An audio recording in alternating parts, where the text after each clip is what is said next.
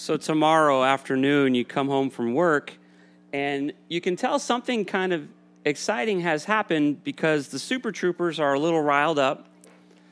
They have a little bit more energy and they're acting a little bit crazier than they normally do. And you're greeted with the information of something that you could have never anticipated. It's powerful information. It's information that you honestly would have never thought to pray for, but God answered this prayer, and you realize, you know what, that was an unspoken prayer. I really wanted this to happen, and it did. And your children are the first ones to let you know because when they got home from school, they noticed that there was a note on the fridge. And they checked the fridge because there's chore charts there, there's what they can and can't do after school there, and a few other things. But they find a note on the fridge and again, against all of your expectations, but yet also meeting your deepest desire that you may have never even prayed for, it's a note from God. And it's for you and your family in His handwriting, saying some things that are awesome about you and your family, and saying some things that honestly you kind of need to pick it up a little bit. And you read the content of this note, and it resonates deeply with you. It causes you great joy, but it also challenges you. And the bottom line is, it messes you up for the rest of your life. And you know how the stuff on your fridge like never moves? You think that note is ever going to move? That note is never going to move. If Jesus were to come to your house tomorrow while you're at work and write a note and stick it on your fridge, here's some things I love about you guys, and here's some things you need to pick it up a little bit, that note is going to stay stuck to your fridge forever.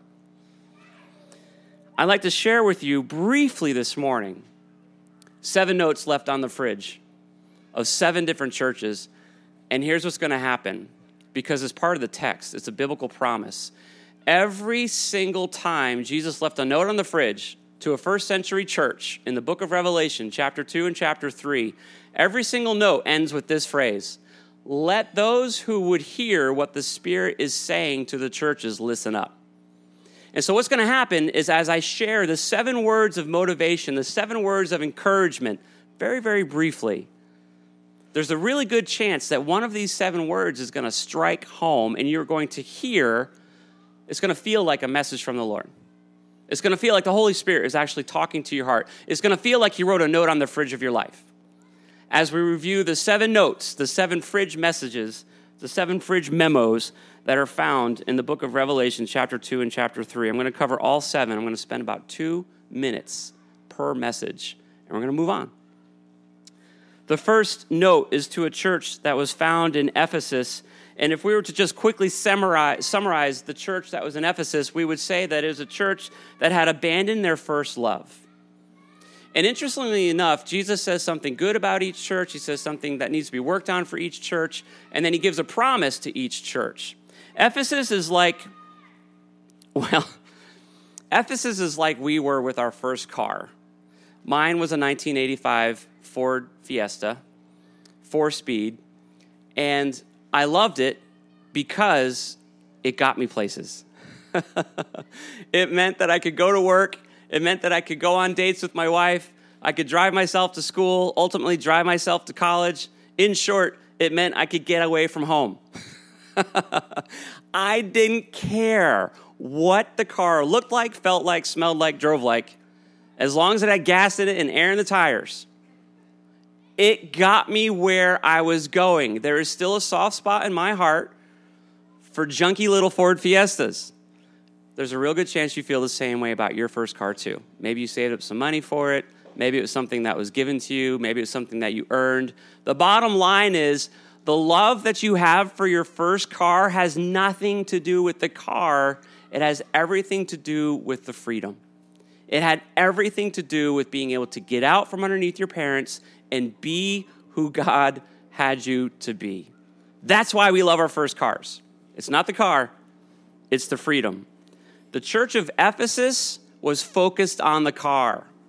Originally, they had a relationship with Jesus Christ and they loved serving him in any venue that he would provide. It didn't matter. They were that kind of church. And then they became a church that was driven by programs, doing certain things really well, providing certain services at certain times. And then they became a church where all they thought about was doing programs well.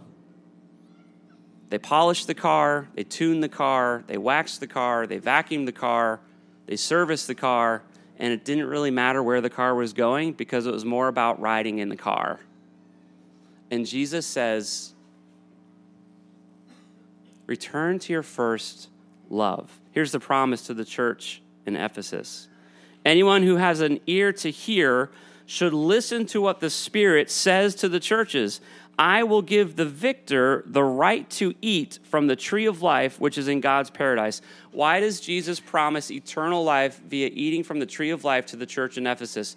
Because at the end of the day, as important as the journey is, the destination matters more. That there is eternal life, and one day, we, as will the church that was in Ephesus, we will arrive. we will reach our eternal home it matters how we get there, obviously, but we need to never forget that we're going there. And that's why he promises the right to eat from the tree of life. He reminds them of the promise of eternal life. Take care of the programs, take care of the church, take care of the meeting place, take care of the stuff, but don't forget why we're doing it in the first place. It's the joy of the relationship. The church of Ephesus. Moving on in Smyrna, we find that that church was poor and they were persecuted. Didn't have a lot of resources, and they were going through some very difficult times. And by difficult times, I mean people were being separated from their stuff, physically wounded, and actually killed. I'm not talking about they had a headache. I'm talking about a really, really difficult times. Here is what Jesus says to the church in Smyrna, if I were to summarize it, basically he says, Don't make the same mistake that the disciples made.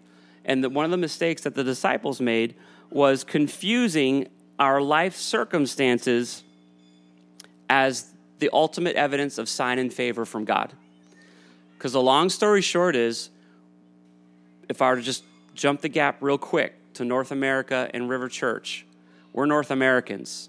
We are the 1%. When you look at the whole world, anyone who's born in this nation is the 1% in the eyes of the world, there is nothing about us that is poor or persecuted. If anything, we are rich and the ones who are doing a certain degree of persecution. Jesus says, Don't make the same mistake that the disciples made, which was assuming that the Pharisees were close to God because their life circumstances were comfortable. That faith moves powerfully through people who are poor and persecuted. In fact, this promise is what is given to the church in Smyrna, found in Revelation chapter 2, verse 11. Anyone who has an ear should listen to what the Spirit says to the churches. The victor will never be harmed by the second death. Whether we are poor, whether we are persecuted, whether we think we are poor or persecuted, the bottom line is we are all have the capability of being people of faith, regardless of our life circumstances, and there is a promise of eternal life for all of us. The church in Pergamum, also a persecuted church, but their persecution led to them accepting false teaching. It's a persecuted church that had embraced false teaching. And to kind of summarize the way the believers in this church were thinking was that because it's hard being a Christian, because my workplace is not favorable to being a person of faith, because I get made fun of in school, because there are members of my family who make life a little bit challenging for me, because I'm a person of faith, it is only fair that there's certain sins that I don't call sin that I indulge myself in because for the vast majority of my life, I'm doing the right thing and I'm being persecuted a little bit for it.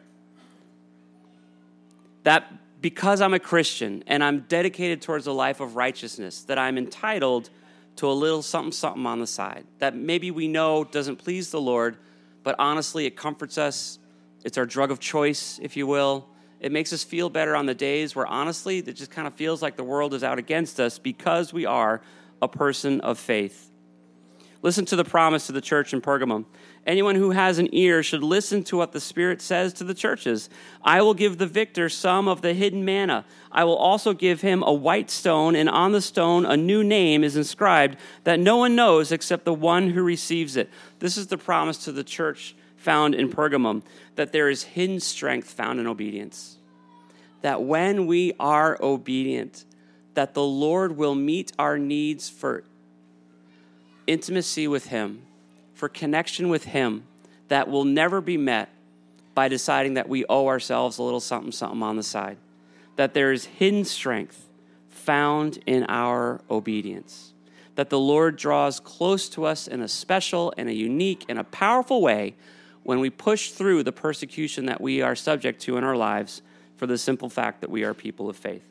The church in Thyatira. this was a church that Jesus says, you know, you're doing a really good job, but here's something that uh, we need to work on.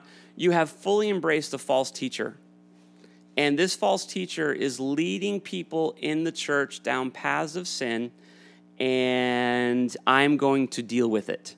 I'm going to deal with this false teacher. This church was so loving that there were no boundaries to their acceptance, there was no boundaries to their tolerance. They wouldn't say no. And here's what Jesus is basically reminding this church and reminding River Church that the children that we love are the ones that we discipline. The children that we don't love, they get to run down that steep bank towards the rocks at the bottom. The children that we don't love, they get to run towards the road as fast as they want. The children that we don't love, they, they get to go swim in Beach Pond unsupervised. As much fun as those things might be for our children, running down the hill at breakneck speed, running across the road, or swimming unsupervised, there's no way we would ever let our children do that. Why? Well, the children that we love, we discipline. the children that we love, sometimes we raise our voice. The children that we love, we sometimes punish. There are limits to our tolerance. It's not loving to not discipline. Sometimes the greatest evidence of our love is our discipline, and that's true in a church too. And that's exactly what Jesus is saying to this church. It's fine to be loving, but with love comes limitations to what we tolerate and put up with. Otherwise, we're not being loving anymore. We're allowing the church to pursue sinful paths. The promise the one who is victorious and keeps my works to the end, I will give him authority over the nations. Sounds awesome. We're a loving church. We'd like to have more and more authority in our community. Yay. And he will shepherd them with an iron scepter. What? We don't want to whack anybody with an iron scepter. He will shatter them like pottery. What? We don't want to break anybody with like shards of pottery. Just as I have received this from my Father, I will also give him the morning star. The church in Thyatira was promised to rule, understanding that shepherds carry a stick for beating wolves and poking sheep. That's what good shepherding involves. That our love sometimes is expressed by our discipline. It's a note that Jesus left on the fridge.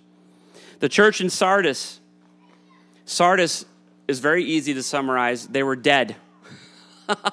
there was no worship or life going on in that church at all. They were just existing, they were just coasting.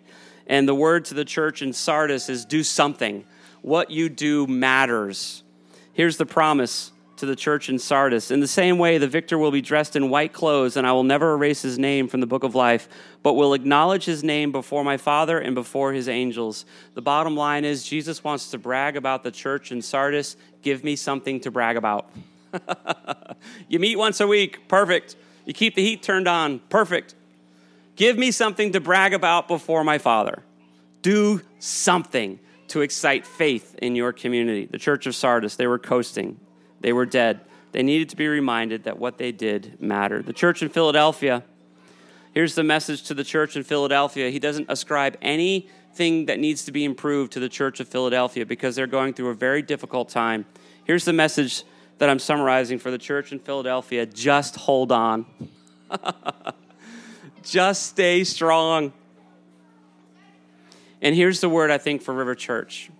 There are those among us I think sometimes whether it's because we don't feel like we know much about what the Bible says, or we don't have many resources, so there's not much that we can share, or our job requires that we have to be away for a long time. Uh, long story short, or maybe there's drama going on in our personal lives, relationships that are ending, uh, things that are happening that are just kind of overwhelming us. And when we come to church, we we feel like we don't even really belong at church because there's nothing that we can, we don't have any strength or anything to contribute at all. And, and here's the promise that we find to the church in Philadelphia. Jesus is saying to the church in Philadelphia, just hold on. What is the promise to this church? That that's all they can do is just hold on. What is the promise? The victor, I will make him a pillar in the sanctuary of my God, and he will never go out again. I will write on him the name of my God and the name of the city of my God, the new Jerusalem, which comes down out of heaven from my God and my new name. Don't miss this.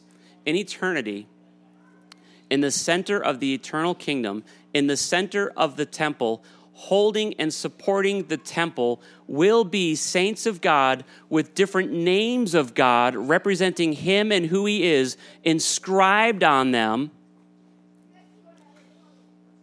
They're the most stable thing in eternity. They're the most stable people in eternity. The ones who felt like they had nothing to contribute.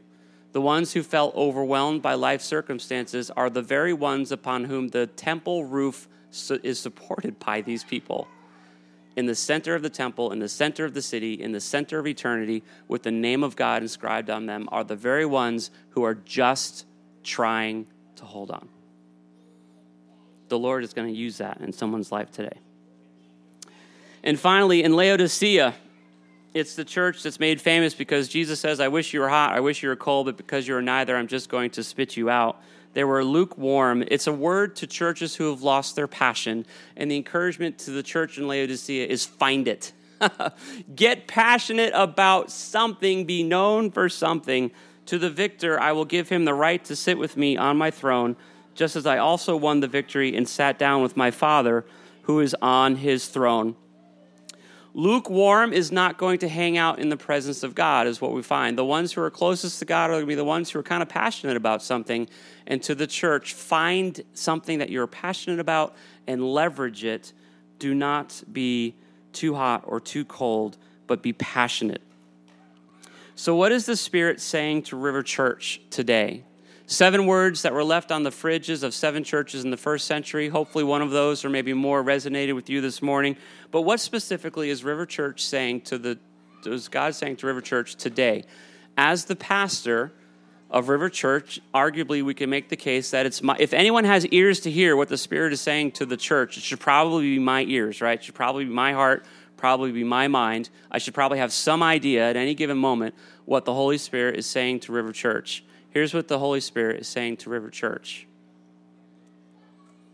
What are the chances that the very year we need a new location for the Tough Buddy, we get a new location? What are the chances that the very year we need a new location for the Tough Buddy, we get a new location and it's free? What are the chances that the very year we need a new location for the Tough Buddy, we get a new location, it's free, and there's plenty of parking? What are the chances that there's a tent that we can meet under that we didn't set up? What are the chances that we can just plug into power that was brought out into the middle of a field? What are the chances that there's a brand new ropes course built on that property? Are you tracking with me?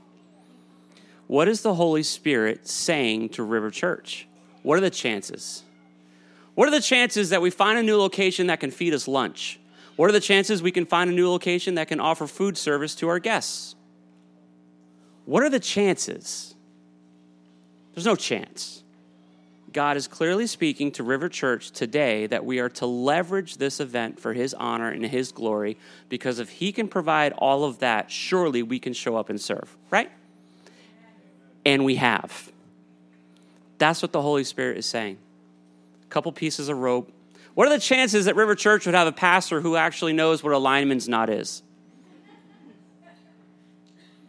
What are the chances that River Church is the kind of place that gets excited about digging mud pits? What is the Holy Spirit saying to River Church? Leverage the tough buddy. I've provided everything for it. What are the chances that 250 people signed up by noon yesterday? Now it's through 300, just from people calling us saying we still want to come. What are the chances? What is the Holy Spirit saying to River Church? Leverage the opportunity that we have today to be the church. And I mean, not just what's happening underside, under this tent, which is awesome and holy and important, but I mean in every interaction this afternoon as the Lord would give us favor, right? He's provided everything for us today, and we have showed up to serve. The Lord is telling River Church, well done. Because as you leverage who you are and what you do, I will provide in ways that you could never imagine. Right? We're sitting here. and it's wonderful. So, uh, my heart is filled with joy and gratitude for you guys today. I'm so grateful for what God is obviously doing. We're going to trust Him with the safety of the day and the fruit of the day. And it's our job to just basically continue in an attitude of worship all day long, whether it's singing the closing song, praying the final prayer, or putting water in a mud pit, or tying a rope, or helping a child with a craft project, or helping someone find where they need to go next. That will maintain an attitude of worship throughout the day because what are the chances? As your pastor, I think the Holy Spirit's speaking pretty clearly to us today. One final verse, and then I'm done, and we'll wrap up our time of worship this morning and move on for the rest of the day. Romans chapter 8, verses 16 through 17. Here's what the Holy Spirit is saying The Spirit Himself testifies together with our spirit that we are God's children. And if children, also heirs, heirs of God and co heirs with Christ, seeing that we suffer with Him so that we may also be glorified with Him. Some of us are suffering a little bit this morning, some of us are not.